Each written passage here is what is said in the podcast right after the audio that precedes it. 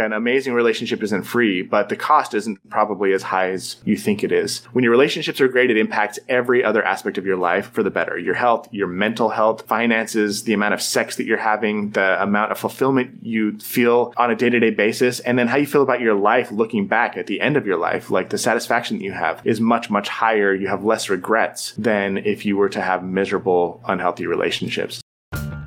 This is Show Your Business Who's Boss. Listen in on behind the scenes, unfiltered conversations with my favorite business owner friends who take charge and make their businesses work for them.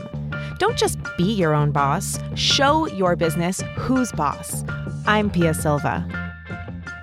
On today's episode, I'm excited to introduce to you badass business owner Nate Bagley. Nate is on a mission in life to rid the world of mediocre love. He's a marriage researcher and educator and host of the Growth Marriage podcast, as well as a kick ass Growth Marriage YouTube channel. And I am just so excited to share this conversation with you where we are going to talk about what's possible for you and your relationships and how that plays a role in the success of your business. We're going to talk about when to invest time and energy into making your relationship more energizing and more fulfilling, what to do when you want to work on your relationship, but your partner may not be that interested, and so much more. This is not on the usual topic of this podcast, and yet it is critical to the success of your business. So I hope you enjoy. Buckle up. Here we go. You moved to Costa Rica? Yeah, like a week ago. So Why? this is my first this is my first like conversation like this since since we moved. Why did we move? Um, many many reasons. It, the short answer is it was just the best move for our family right now. My wife has been a nurse during COVID and Oh she also God. was she also was pregnant and had a baby during that time and Oh. um, on top of that we're going we're going through a bit of like a faith transition of sorts and we were both raised to be very religious in a very mormon community and we were basically living in the Vatican of Mormonism. And so getting some distance from home and family and community to kind of figure out where we're at and who we want to be. Um, like all of those things kind of came together in a cocktail. And I finally convinced my wife to quit her job. And that was like the catalyst to not necessarily needing to stay where we were living and we were like hey if we could live anywhere in the world right now where would we want to live and we'd been joking for a long time about moving to costa rica and so we looked into it and within two weeks we'd found a place to live and we'd found people to rent our house and then we had no excuses so we're like eh, let's go for it let's have an adventure so here we are Good for you. yeah Well, congratulations on taking those huge leaps. So how many how many kids do you have now? one small human named aurora Oh, that's your first child? yep Oh my gosh. During COVID, yeah you had your first kid. Gee, actually that's kind of a perfect time to have a an infant. yeah it was it was You can't uh, go anywhere. yeah, it it was kind of nice to be honest with you. Nice for me. I think it challenge for the wife. So Sure. I think of you as such a family man and I just picture you with multiple children. yeah, But one day maybe. Kid. Oh, Yeah, yeah, congratulations. she's the sweetest. Aw. Yeah, Well, good for pretty you. Thanks. Good How are you? I'm also great. I'm still in Brooklyn. I was wondering if you're still my in New York. Brooklyn stuff. Yeah, Yeah. great. I I feel like I'm an adventurous type, but I Mm-hmm. have strong roots here. You know what though? Living in New York is an adventure. That's one of the only cities that just being there, it's like it. It may not feel like it anymore because you've been there for so long, but for the rest of the world, New York, it's a doggy dog place. Like you have to be an adventurer to live there and make it. Uh, I know no other place as home, right? I've been Yeah. here my entire life. So I've Yeah, gone to so many that. places, but I just, uh, you know, I don't get the awesome pizza at two o'clock in the morning, but I want it to be there yeah, just in I case I that. want it.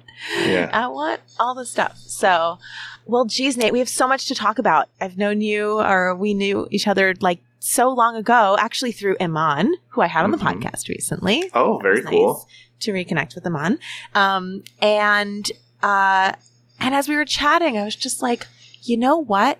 This isn't the kind of person that I would normally think to have on this podcast, but Yeah. this is squarely, absolutely smack dab in the middle of what I am sharing with people, which is Yeah. strategies on how to be the boss of your business. And as somebody who works with my husband, I know, and I say this a lot to people because I feel like it's taboo. Man, you got to work on your relationship all the time Oh, if you want to have a successful business. Yeah, nothing will affect your business more for the better or for the worse than the quality of your relationship. Like if your if your partner doesn't trust you or if they're not supportive of of you and your endeavors, if if you don't if you don't feel like you're on the same page, if your business is causing tension in your relationship, it's just going to drag your business down. And as opposed to if your partner, if you have a great relationship and they're supportive and they're involved and you know they believe in you and they're inspired by what you're doing and they're encouraging, then it's just like sometimes that's the only fuel that you need is having somebody like that, your number one fan, as you know, your partner believing in you to to make it work and to make it successful. So I think, you know, people gloss over it and they don't talk about relationships in business or marriage specifically, like long term romantic relationships as a part of business. But I think if you're in a long term relationship, it has a dramatic, direct impact on your business, whether you want it to or not. Yeah, absolutely. And and you are this marriage growth expert. How did you get into this space? Ah, oh, it's such a weird story. yeah. So, about a decade ago, I was single and frustrated because none of my relationships were working out. And I cannot tell you how many times I would like date a girl and then I'd break up with her. And then within a few months, she'd be engaged and married to some other guy. And I'd be like, what the heck? Like, I'm the good luck Chuck, you know, I, there's, there's obviously something wrong with me because these other guys are marrying these, these women. So the women are obviously marriage material. And I wanted to eventually, you know, fall in love and have a family. You said at the beginning of the show that I'm a family guy. And that's been instilled in me from a very young age. So I needed to figure out what I was doing wrong that was making my relationships fail over and over again. So essentially, what I did, I did something kind of dramatic, which I'm a I'm a, an adventurous person at heart. I ended up- Clearly, he says, up, calling uh, from his new apartment in Costa in Rica. Costa Rica. Yeah. Yeah. So I ended up quitting my job and I did a cross country road trip around the United States with a friend of mine. Her name's Melissa, and we interviewed just countless couples about that were happy, happily married couples, and we tried to figure out what is the thing that they do that separates their relationship from everybody else. Like, what are the things that they were doing right that I was not doing or completely getting wrong? And my hope was that by studying the bright spots, by studying the successful couples, that I would start to glean some insights and be able to change my own relationship patterns so that I could have like the my second worst nightmare was that I would never find the love of my life. My first worst nightmare was that I would fall in love and then that the relationship would fall to pieces because I'm a firm believer that being single and happy is better than being married or in a relationship and miserable. So the ideal is like you're with somebody and you're blissfully happy. So that was what I was aiming for here. How do I how do I find the right person and then not screw it up and and more than that, but make it really something remarkable and not something that I just had to tolerate for the rest of my life. So that's that's how I got started. I started seeking out answers to these questions and then as I found the answers and shared them like via a podcast or my my writing, people started to go, "Oh my gosh, I've been having these same questions." And I kind of got addicted to addicted may be a strong word, but I, I found a lot of joy and fulfillment in helping people solve these um, really common and misunderstood relationship problems. And I remember, is that the Lovumentary? Yeah, that was the original name was the Love Lovumentary, and so I, I did a rebrand a couple of years ago. Um, oh, that was yeah, the brand that of your was the- company. Okay. Yeah, yeah, yeah. So, well, it was the name of the podcast. It was the name of everything that I did was under the guise of the Love Lovumentary. But uh, I mean, this is a business podcast, so we can talk business. One of the one of the things that I realized using that name is that people saw me as a storyteller.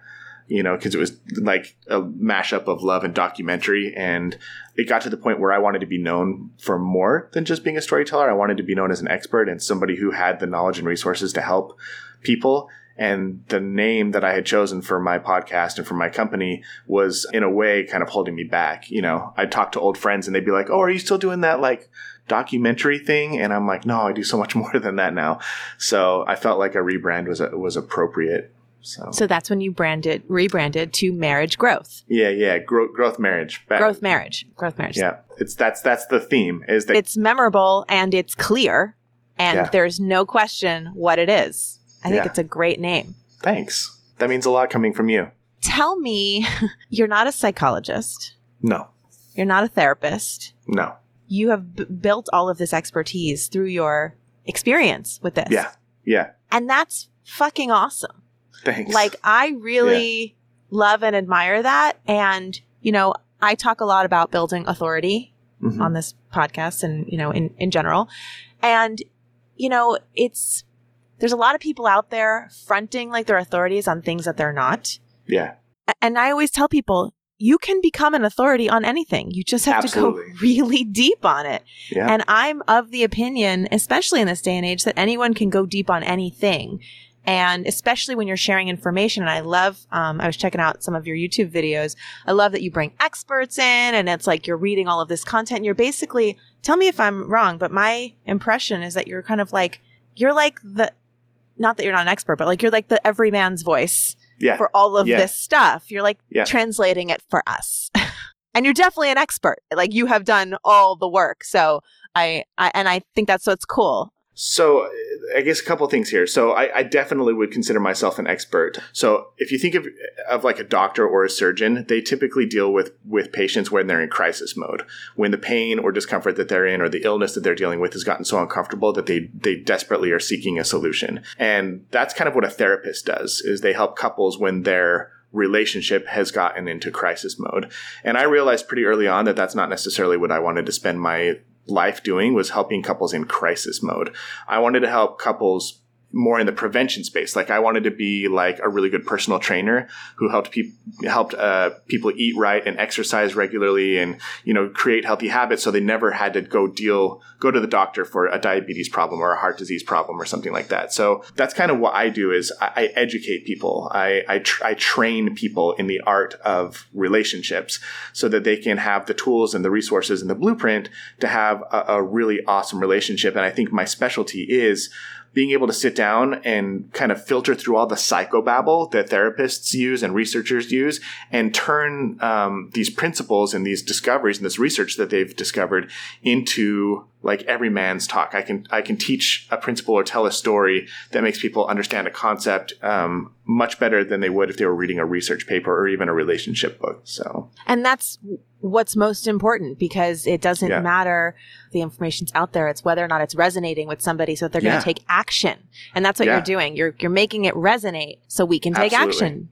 one of my one of my favorite marketing principles is that if you the person who can um, most accurately speak to somebody's or describe somebody's problem, their customer's problem, they're automatically assumed to have the best solution. So if you can basically describe, tell, tell your partner, or not your partner, excuse me, if you can tell your, your customer the problem that they are dealing with without them ever telling you anything about them and their situation, and they're like, oh my gosh, how did you know? You're in my brain. They're automatically going to assume, oh my, then you obviously have the best solution for me. You, you know how to get me out of this pickle. You know how to get me the results that I want to get. And the same is true in any industry. And essentially what I've done is I've studied the relationship space and studied the masters and the experts in relationships so well that I can sit down with a couple and basically describe to them their negative patterns or the problems that they're dealing with or the frustrations that they're having. And more often than not, they'll go, Oh, okay. Wow. I didn't realize that you knew us without even knowing us. What do we need to do now? Like they, once you tell them their own story, it's very common for them to go, okay, yeah, this, this makes sense. And now I need to trust you because you can obviously help us if you know what we're what we're dealing with here. And so that's, that's kind of what I've tried to focus on is learning to tell people's stories back to them. And I think by doing that, it's really helped me carve out a niche in this space. That's very interesting. And so that means that you're really working with people who they're not necessarily struggling, but everyone has, right? I mean, everybody struggles, yeah. their struggles, but, but they're, but they're going towards something. They want something more. Yeah. And, and would you, uh, on your, on your entire journey, both your road trip and Yeah. all of the work you've done since, have you found that anyone can be in a really happy marriage without actively working towards it? No, absolutely not. So there's actually research that shows this. One of my favorite researchers, Dr. John Gottman, he, he talks about the scientific principle, principle of entropy. And the idea of entropy is that nature in general is always in a constant state of degradation. And he said in any closed system, that's the, like entropy exists and marriage is a closed system. It's just a relationship system instead of like a nature system. But he basically says if you do nothing in your marriage other than not screwing things up, things will still generally get worse over time. You have to be proactively doing regular things to make your relationship better to combat that relationship entropy that kind of degrades your relationship over time. Mm. John Gottman, he wrote Getting the Love You Want. I believe he did. And he wrote The Seven Principles for Making Marriage Work, which is. Ooh, I don't know that. One of the most popular relationship books of all time. He's he's, he's written probably like Really? 15, 20 books. He's very he's the guy that can predict divorce with like a 90% accuracy watching couples argue for like 10 minutes. Okay, so that's fascinating. So everybody hear that? if you're not actively working on making your marriage better, it's going to naturally kind of wither. Yeah, and this is the problem that I'm trying to help people solve. So if you want, I I can Yeah. literally describe to you my ideal customer, and you can see kind of this this whole story. So the ideal person to come and talk to me is typically somebody in their mid 30s to mid 50s. They are married. Uh, most often, they have kids. And more often than not, they're going through a life transition. They've had a couple of kids and they're realizing that their relationship is maybe losing that spark that they once had, or they're approaching retirement and their kids have moved out and they, they're empty nesters now. They feel like the, the spark is dying. They feel like they're not communicating as well as they used to. Most of what they're talking about is like logistics or their kid's life who's picking up Billy from soccer practice. They're not kissing as much or as passionately as they used to. Uh, they might find themselves being a little bit more short tempered with each other and wondering, oh my gosh, why am I being such a jerk right now? Like, I'm, I, I, I, they notice that they're not being as kind and giving each other the benefit of the doubt like they used to. There's a lack of like friendship. They don't, they're not going on a lot of dates together. And when they are, it's kind of the same old thing, maybe the same dinner in a movie, the same restaurant. There's not a lot of novelty in their life. They might be having sex regularly, but the sex isn't great. It's not very connecting. And oftentimes couples in this situation are having obligatory like duty sex. And that's no fun. Especially the women tend to feel exhausted, overwhelmed, frustrated, a little bit resentful on the on the edges of burnout, and the men tend to feel unappreciated. They tend to feel taken for granted. They tend to feel like doesn't really matter what they do, they're not going to get a, a victory or get acknowledged for their efforts. They're kind of starting to feel frustrated, like they, it's not even worth their effort to to invest anymore. These guys often turn into workaholics. They spend a lot of time looking at pornography or watching sports or playing video games and essentially trying to escape the the perpetual issues that come up and the, the stupid petty arguments that are starting to creep into their relationship. And they realize if we don't do something to kind of change the direction of this pattern we're going to end up divorced like our parents or like our friends or we're going to end up stuck in a relationship that's not fulfilling for either one of us. And that's they're not necessarily in crisis yet but they can feel the storm coming that's the story I tell over and over again. And if any of that resonates with you, it's like, oh, okay, the inevitable future, like if things continue uh, un- undeterred the way that they're going right now, if there's not an intervention or something that changes this pattern, the, the future looks kind of bleak if you if you let yourself think about it. Jeez. So what do you do when these people contact you? I try and give them some hope that making a change is not that hard. The analogy I've been using lately that I really enjoy is if you've ever been house shopping, like you get on Zillow and scroll through the listings, even if just for fun. You you know you just want to see what kind of homes are in your area, or you're like, oh, what would it look like to live in Costa Rica? You know, you jump on and you start scrolling through the listings, and it's really easy to tell what a dream, what home you could totally see yourself living in, and which homes you would never be caught dead in. You know, sometimes you get to a, a listing and it's like, oh my gosh, what were they thinking? That kitchen is so small, the wallpaper is hideous, the floor pan plan like is not intuitive at all. It's just a disaster of a house. I could never live there. And then sometimes you get to a home and you're like, oh my gosh, that is gorgeous. Like I love what they did. I love the design. I love everything about it. Because you have like a set of preferences and values and desires, it's really easy to like lock in and know whether a house fits into that a set of preferences, desires, and, and, values or not. And I feel like the same is true with relationships. Like you watch a movie, you see a couple at a restaurant on a date together, you know, you, you hang out with some friends and watch them interact, and you can spot pretty quickly the behaviors that you want as a part of your relationship and the behaviors that you don't. Like you can look at a relationship and be like, oh my gosh, that couple's so cute. Look, they're in their 60s and they're still holding hands and kissing in public and they're sharing an ice cream cone. It's like, I want to have that one day. Or look at how patient they were during that conflict. You know, they were so understanding of one another. They gave each other the benefit of the doubt. That's awesome. I want that in my relationship. Or, oh my gosh, did you see how he treated her? I would divorce you if you ever treated me that way. Like we, we know the behaviors that we want and that we don't want in our relationship. But if we go back to the house analogy, and if I gave you, you know, a, all the tools like the, the carpet and the cement and the, the drywall and the paint and the, the roof uh, tiles and like everything that you needed to build a house from scratch, and I just gave it to you with a bunch of tools. My guess is if I left you there for a year, I would come back and you still wouldn't have your dream dream home erected. You might have something, but it wouldn't look anything like your own dream home. And I think the same is true with relationships. We all you might have really good taste just like you have good taste when you're house shopping, you have good taste in relationships. You have a, you know what you want. Like you have a clear set of desires, a clear set of values. Like you know what you're aspiring towards. But unless somebody's shown you how to build that with the tools and the resources that you have, the likelihood of you just stumbling upon uh, your dream relationship or accidentally creating it with your partner is very, very small.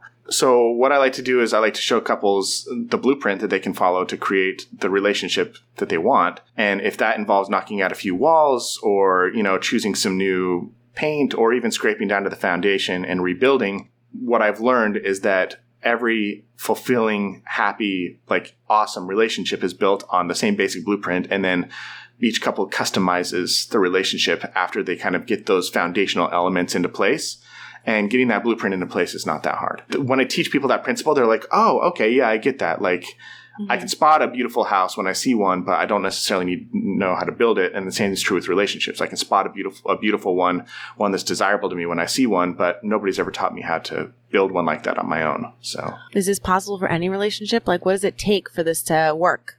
I mean, you need two willing partners, you know. You, you can't create a relationship on your own. You can definitely change a relationship on your own. Like a relationship is a dynamic, a system involving two people. And uh, it only takes one person to kind of change the dance or change that the way that things are operating. But in order to have a truly awesome relationship, you kind of have to have two willing participants. And then as long as they're willing to learn that framework, learn that blueprint, and do a, little, make a little effort in an ongoing basis. Uh, they do what Dr. John Gottman calls the small things done often. Those those are the things that make the difference in your relationship. And um, as long as you're willing to invest in doing those small things, like everybody has access to an, the possibility of an incredible relationship. That's my belief. You know, I, I work with a lot of people where they own their own business and they're not working with their partner. And when you own your own business, if you're really dedicated to building your business, I think you'd agree. We're both people who seek a lot of personal growth. We work on ourselves, we learn, like all of that. I think that, you know, to get a business anywhere, you have to be doing some of that work. Eh, but I know a lot of people where their partner isn't necessarily in the same mindset. There are some people who have never even considered like seeing a therapist, like doing anything that helps their own mental health. Do you ever have people come to you where they're the one who wants to do all of this because they're kind of growth minded and their partner isn't? And do you ever like help them first? That's most of my clients. Like most of the oh, people yeah. who work with me are in are in that position. You know, there's a handful of people who are like, we're both in this together, but I get a lot of outreach from people who are like, I want to do this, but my partner's dragging their feet or they're avoiding. And that's a really common and really normal relationship dynamic is to have one person who's like trying to put in the effort and fix things and make things better, and the other person who's kind of avoiding the confrontation, avoiding the conflict, avoiding uh, facing things that might be really uncomfortable to them. And I mean, part of this is understanding the dynamic and, and the purpose of marriage most of us get married for the wrong reasons, and then we have to learn to stay married for the right reasons. That's a concept I learned from Dr. David Schnarch, who's an amazing therapist and researcher. And the idea that he's trying to communicate here is that when you fall in love, typically you fall in love with your partner because of the way they make you feel. You know, they laugh at your jokes, they think you're attractive, you know, they listen to your stories and they think you're interesting, they make you feel understood, you know, they have fun with you, they flirt with you, and you, when you're with them, you just get this rush rush of endorphins and pleasure chemicals in your brain. And you're like, oh my gosh, I want to spend the rest of my life with this person. I feel so good around them. And they're feeling the same way about you. So you get married and you're like, all right, let's do this. Let's, let's make each other feel good forever and then you get into an argument or you don't see eye to eye on something or your partner has a bad day and speaks to you in kind of a short type like a, an impatient tone of voice or they criticize you or they point out one of your flaws in public and you get embarrassed you know something inevitably happens that makes you realize oh my gosh my partner and i don't always see eye to eye on everything and they don't always make me feel good. As a matter of fact, they have the power to make me feel really bad about myself. But what, what you learned in the beginning of the relationship was to develop what Dr. Schnarch, calls a borrowed sense of self, which basically means you start to rely on your partner for all those feel good emotions. So you rely on them to validate your opinions. You rely on them to like reinforce that you're a good partner, that you're a good husband or wife, that you're pretty, that you're funny, that you're interesting. You know, you rely on them to make you feel better when you're feeling crappy, to reassure you when you're feeling anxious. And when you become overly reliant on your partner to do those things for you uh, and they stop doing them, then it sends your life into crisis. And what you have to learn is like the, the, the gift of marriage is that you get the opportunity to learn to give those things for yourself and not be dependent on your partner to get those things what I would typically say to somebody in that position who's like, oh, I want to do the work and my partner doesn't, is great, then do the work. Like, more often than not, the partner who doesn't want to do the work and who's resisting, the reason, one of the key reasons that they're resisting is they, they know that even subconsciously, the reason their partner is trying to get them to go to therapy or get them to read an article or get them to listen to a podcast or to do a course with them is because they want to show them like, see, you're the problem. You're the reason that these things are not working out. You're at fault here. You're making me miserable. And nobody wants to, the person that they love to be the source of pointing out all their insecurities and failings and shortcomings like that's it's not it's not fun. And so i think part of the problem that we have is that we nobody's really been taught how to make the work of a relationship seem like a win-win. Like how how can you position us going to therapy as being a win for both of us? Like how can you position us taking a workshop or going to taking a course or working with with me? How can you position this to your partner as something that will benefit their life as well? Because marriage is one of the few infinite games that we play in life so a, a, finite game is like the game of football or Monopoly or you know most of the games that we play in life or watch are are finite games. They have uh, a clear beginning and a clear ending. There's a, a, clear set of rules that all the players adhere to, and at the end of the game, there's a winner and there's a loser. Now, an infinite game is very different. An infinite game, there's the goal of the game is to perpetuate the game, to like keep it going as long as possible. And the players set the rules and can change them at any time. And the object of the game isn't to win or to lose. The object of the game is to create mutual enjoyment for as many people who are partic- participating in the game as possible.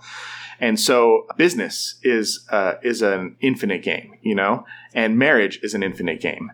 And the idea, if you can approach marriage from the perspective of, hey, how can we set this this game up so that it goes on for as long as po- possible. Both of us have as much fun and enjoyment as possible, and we get to change the rules whenever they're not working for us. Like that makes marriage way more interesting of a dynamic. And so if your partner's resisting investing in the relationship, it's probably because the relationship isn't mutually enjoyable. They're either getting something out of the relationship that they don't want to let go of, and they're afraid that if they let go of it, then they're going to be miserable, or they're already so miserable that they don't want to be even more miserable than they are. And so when you can kind of start communicating to your partner what's in it for them, what they will get out of it, how they'll get more mutual enjoyment out of it, and that it's not just for you to prove to them that they're a problem, I think you're going to see a, a maybe a less growth minded person be more willing to jump on board with taking some action and, and getting more involved and invested. Wow. Okay. Yeah. So then the the first step if you want more of this, you want more joy joy and enjoyment out of your marriage and your partner is not so into it, Mhm. is to just start doing the work yourself. Yeah. I mean, ultimately, uh, one of the first steps is learning uh, about your own anxieties.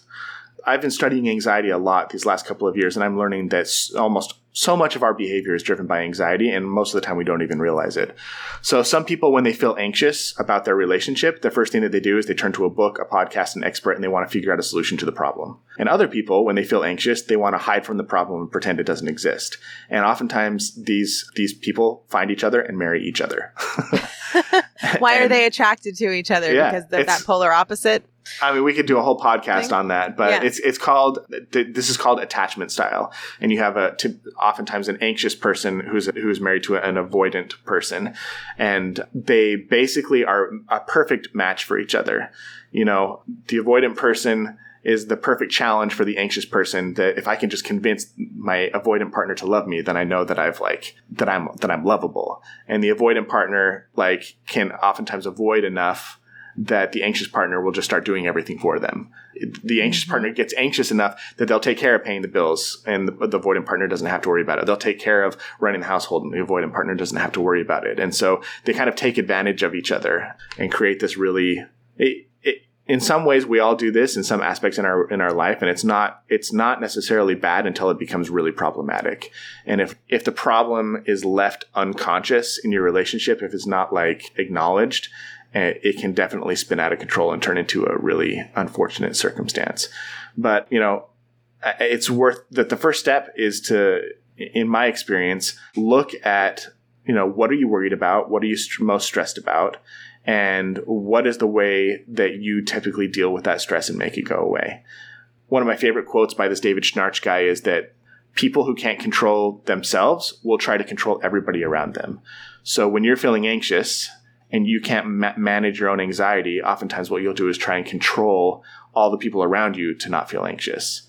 For example, like you've got a kid who's got a low grade in math class and you're nervous that they're going to fail. And if they fail, they won't get into the college they want it, that, that you think that they should get into. And then that'll affect their career going forward. And so you start to get really anxious. And plus you don't want a kid who's a failure. Like you aced math. They, they should be a really great mathematician as well. And so, you know, rather than just dealing with your anxiety and letting your kid do their best and, or, and reap whatever they sow, you know, that could cause you a lot of anxiety watching your kid fail, get an F on the report card and have to retake a class or something. So rather than deal with that anxiety of watching them fail, oftentimes what we'll do is swoop in and like nag them and hover over them and make sure they're doing their homework, check their assignment before they turn it in, or even do the homework for them. You know, maybe your husband is a high risk for heart disease. He has high cholesterol.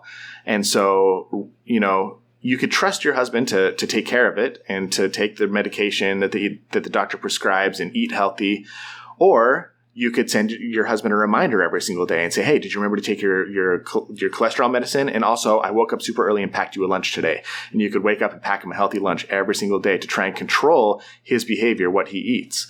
The problem is, is that that type of behavior, when you're avoiding your own anxiety and trying to control everybody around you, you might look like the hero at the beginning and it might calm down your anxiety in the short term. But in the long term, people start taking you for granted. You become exhausted. You get burned out and the problems just amplify themselves. You find out one day that your husband went out to lunch and had pasta with some clients or your kid is now lying about their homework that they don't have any to avoid keeping you off their back still failed the class still you know you still feel betrayed you still feel hurt and now you're grumpy and tired and angry and resentful and you're no fun to be around and, and nobody wants to have a relationship with you. So you've sacrificed your mental health your emotional health your your physical health your um, relationships all in the favor of like short-term relief from your anxiety. Like this is one of the problems that i see really often with the ambitious people who are like let's fix this. Like let's get this taken care of.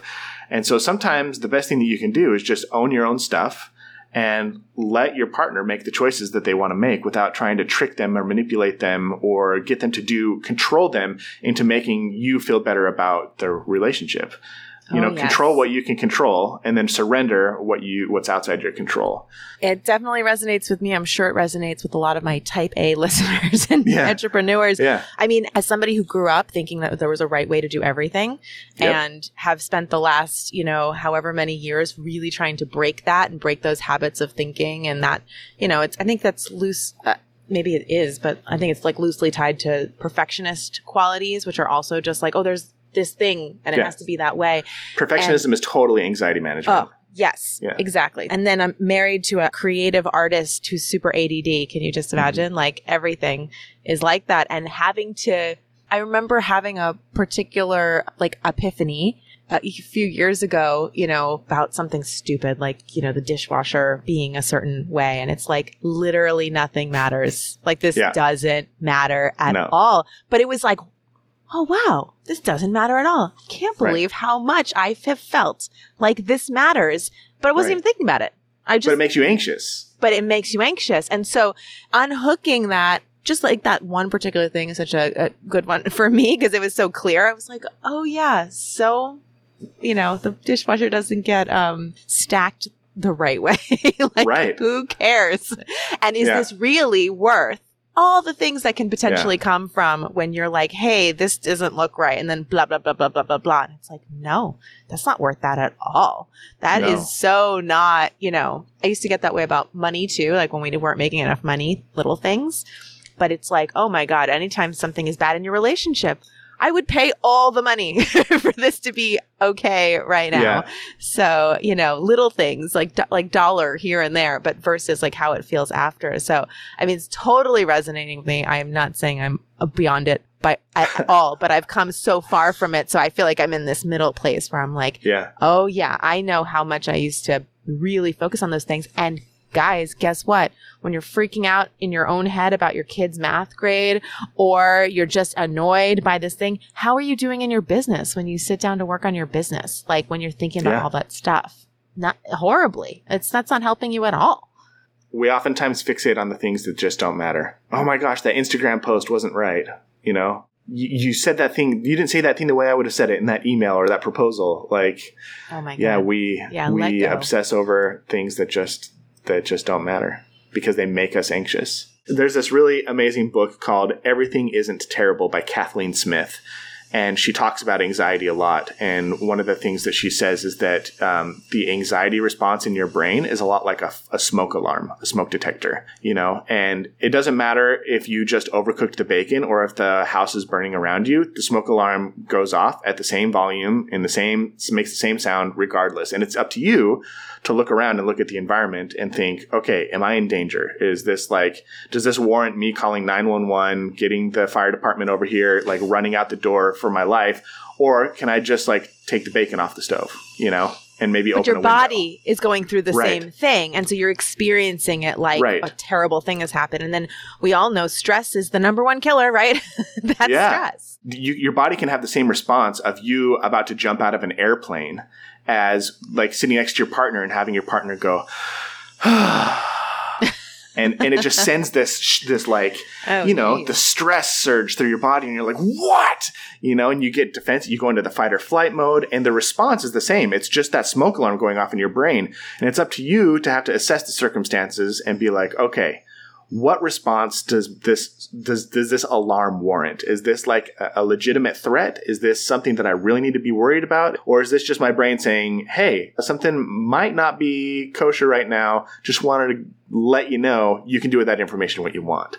and i used to have that experience with email too i mean when i had my email notifications turned on every little ding is could be Ugh. something bad Yeah, the dread. oh my god the dread yeah. The existential dread of the email ding or the or the phone call that comes in, and you're like, "Oh, is it a creditor? Is it you know my old boss calling to tell me how much he still hates me? Is it?"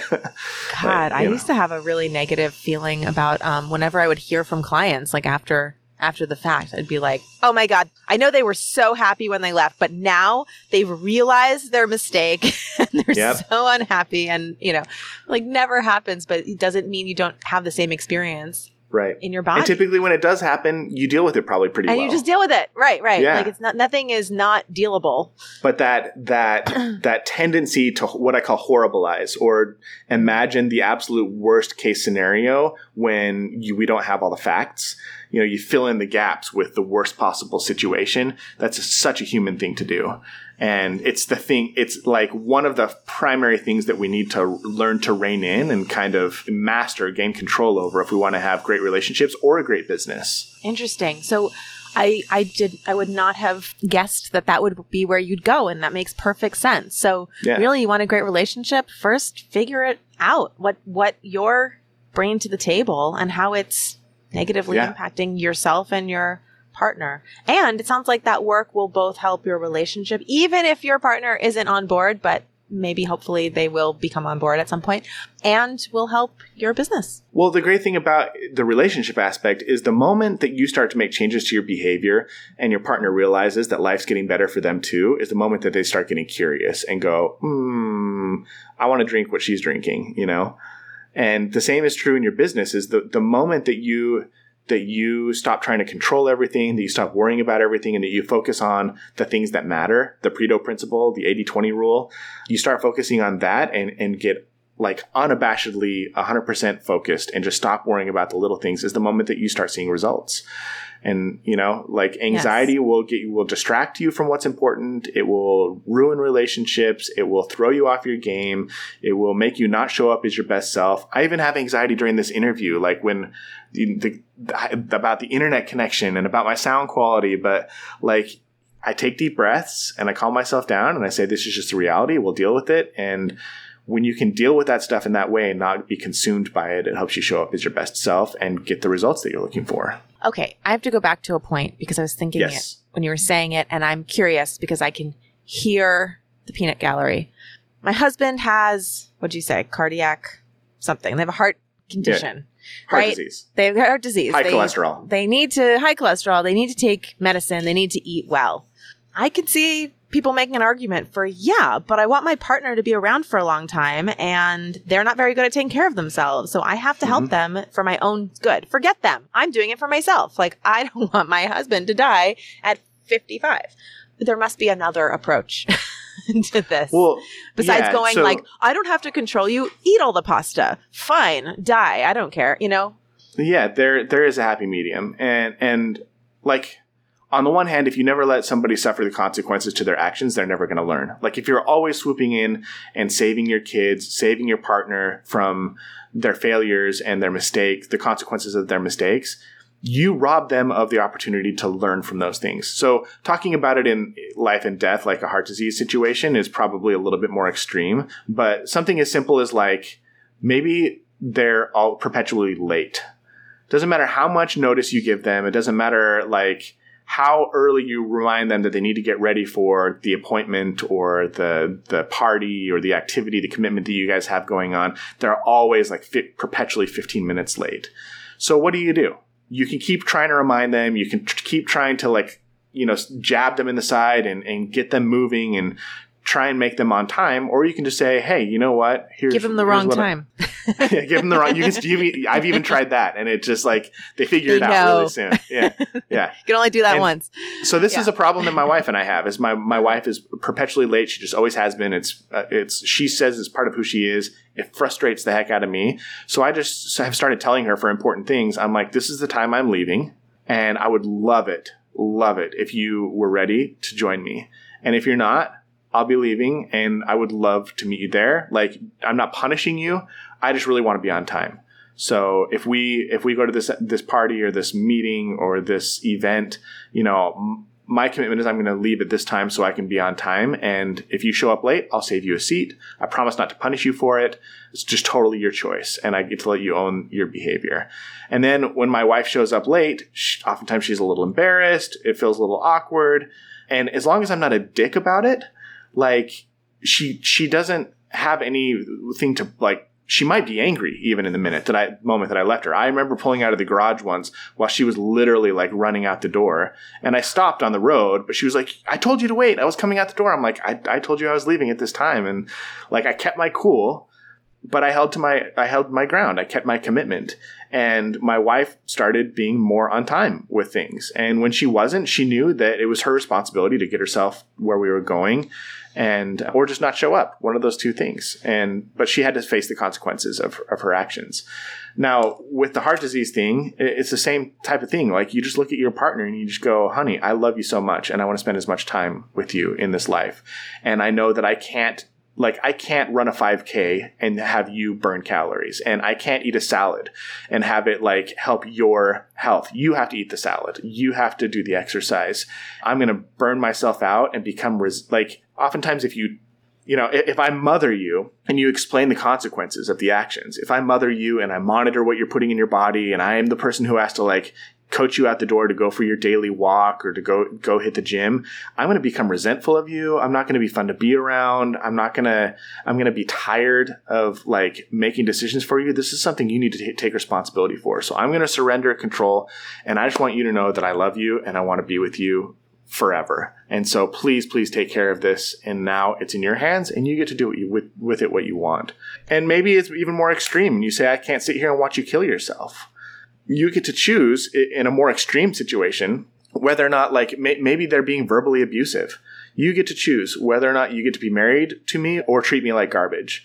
But you can't treat me like garbage and still be married to me. That's an extreme situation but it's a boundary. Mm-hmm. and it's you surrendering control. You're saying hey i would love to be married to you but only if you treat me with kindness.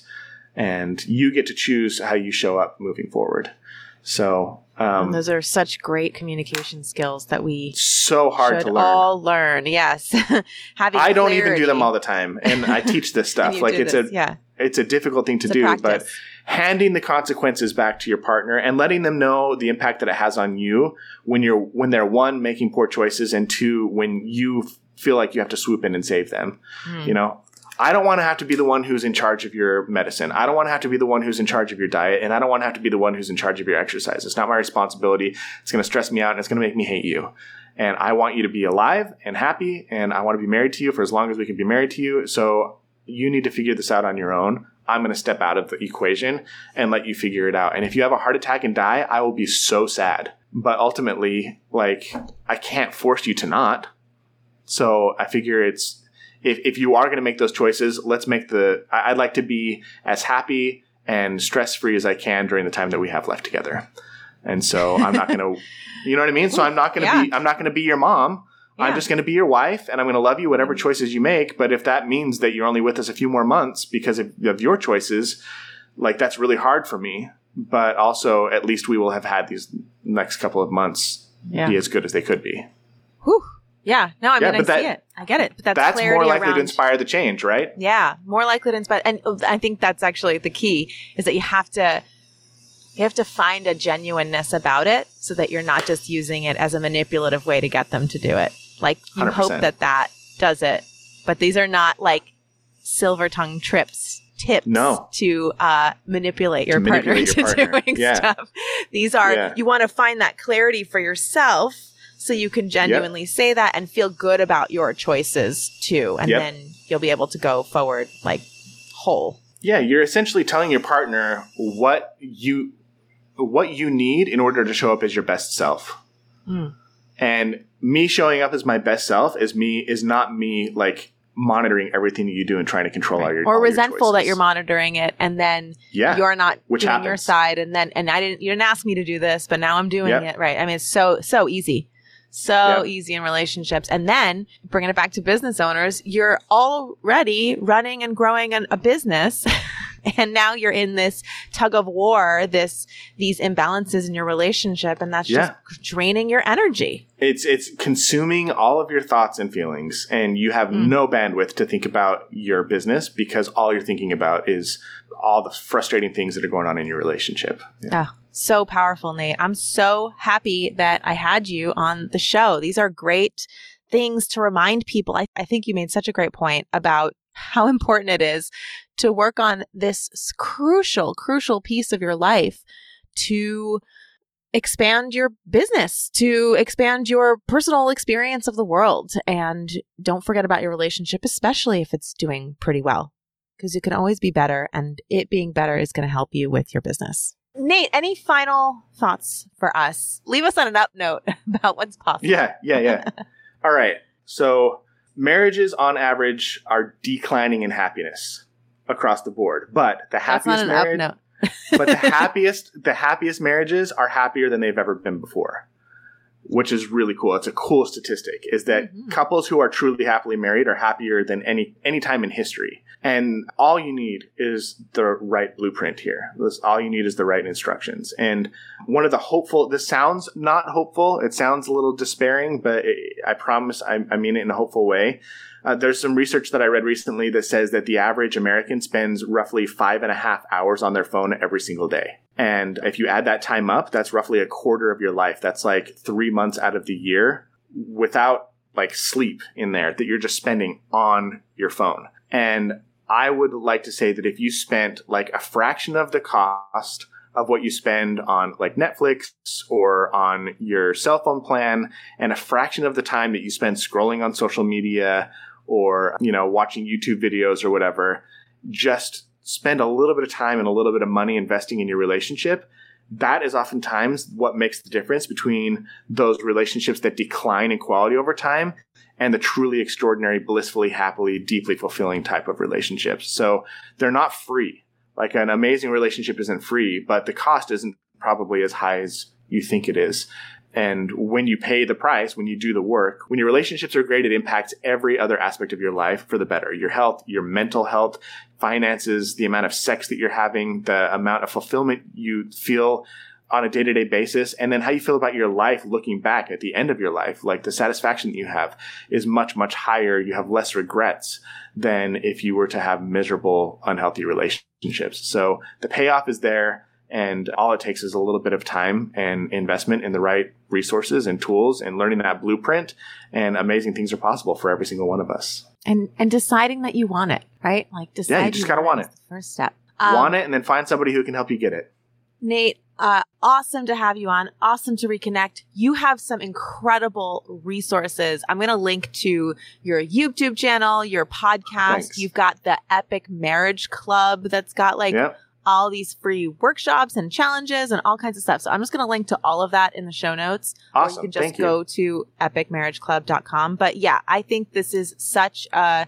it's something that I just don't hear people talking about outside of the space of talking about it, right? Like I wanted Yeah. to bring it into the attention of people who are doing their business because, you know, not everybody is married, but even if you're in a long-term relationship, relationships are a big part of our lives and they, They matter. influence how we do. So how we do everything. So if you want to show your business who's boss, you want to show up with energy, you want to show up with enthusiasm, you want to build the business of your dreams, you can't do it dragging a ball and chain that you are just mediocre okay with along. You're just not going to have the amazing business you want if you're in the like kind of sad relationship. So, mic drop Um, pia mic mic, drop. drop. right? I can Love do it. promos for you whenever you want, Nate. you're hired Thank you so much. You're awesome. Nate. thanks for the invitation and I, I really really appreciate being here with you I hope you found tons of inspiration in that conversation today and that it inspires you to take even a small step in working on the relationships in your life. You don't want to just work on them for more fulfillment for yourself, but they also really do lead to more business success. Whenever people ask me how I built a business with my husband, because they always roll their eyes and say, I could never do that with my partner, I always kind of laugh and I say, uh, lots of therapy. Um, but that is the truth in many ways. Not just therapy, but actively working on having a healthy, loving, energizing, communicative, successful relationship. I believe that it's a key component to having a fulfilling life, and it is necessary for us because we run a business together. It's always been necessary to work on for our business. But even if you are not in business with your partner, as we just discussed, having a relationship that energizes you and supports you in your business goals is critical. So if you aren't even thinking about this, if this hasn't been on your radar, I hope that this conversation inspired you to take even just a small step now, because that small step might be your next step to showing your business who's boss. Show Your Business Who's Boss is produced by Yellow House Media. Production coordinator is Lou Blazer. This episode is edited by Marty Seafeld. creative direction by Steve Wasterval. Our theme music is Glass Prisms by Western Runners.